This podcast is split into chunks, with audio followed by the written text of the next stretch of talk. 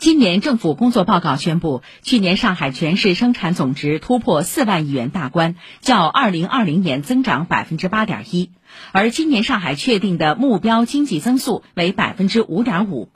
代表们在审议政府工作报告时一致认为，面对充满不确定的外部环境，发展是上海最大的确定性。坚持稳中求进，咬定目标不放松，要有稳的定力，更要有进的锐气。请听报道。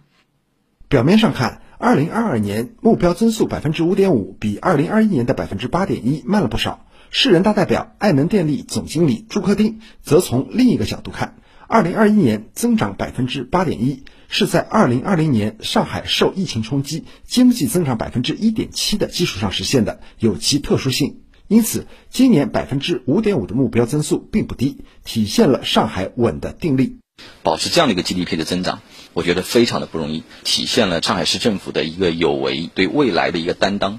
考虑到上海经济体量已经达到四万亿的高基数，实现百分之五点五的增长并不轻松。代表们普遍认为，这是一个要跳一跳才能够得到的目标。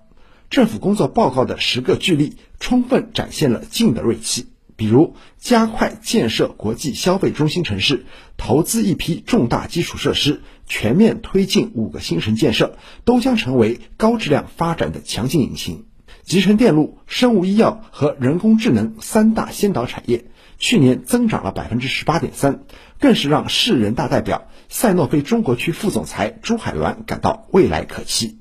这三大战略新兴产业的发展的态势特别好，对三大产业的上海方案，其中生物医药的话，它会大力促进在研发创新高地的这个建设。我们大家都知道，研发的投入它是不产生 G D P 的，但是上海这么一个布局，完全是为未来的高质量的发展打了一个非常好的基础。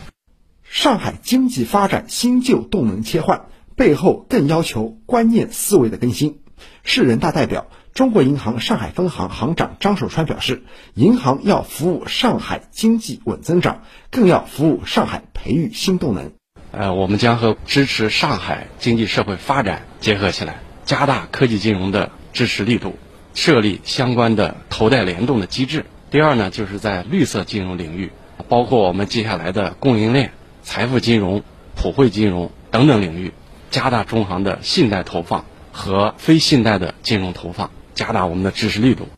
通过政策支持、金融扶持，上海努力激发市场主体活力。政府工作报告明确将启动建设首批中小企业创新园，新培育五百家专精特新企业。市人大代表、金山区市场监督局副局长陆永妹说，服务好中小微企业就是培育经济发展的持久动力。我们基本上现在就是办证呀、啊，什么都是免费的。然后呢，企业在成长过程当中，放管服的政策也在不断的出台，特别是对小微企业的服务角度，也出台了很多的政策，来让这部分的市场主体能够从出生、成长到长大这三个环节来讲，不断的培育它。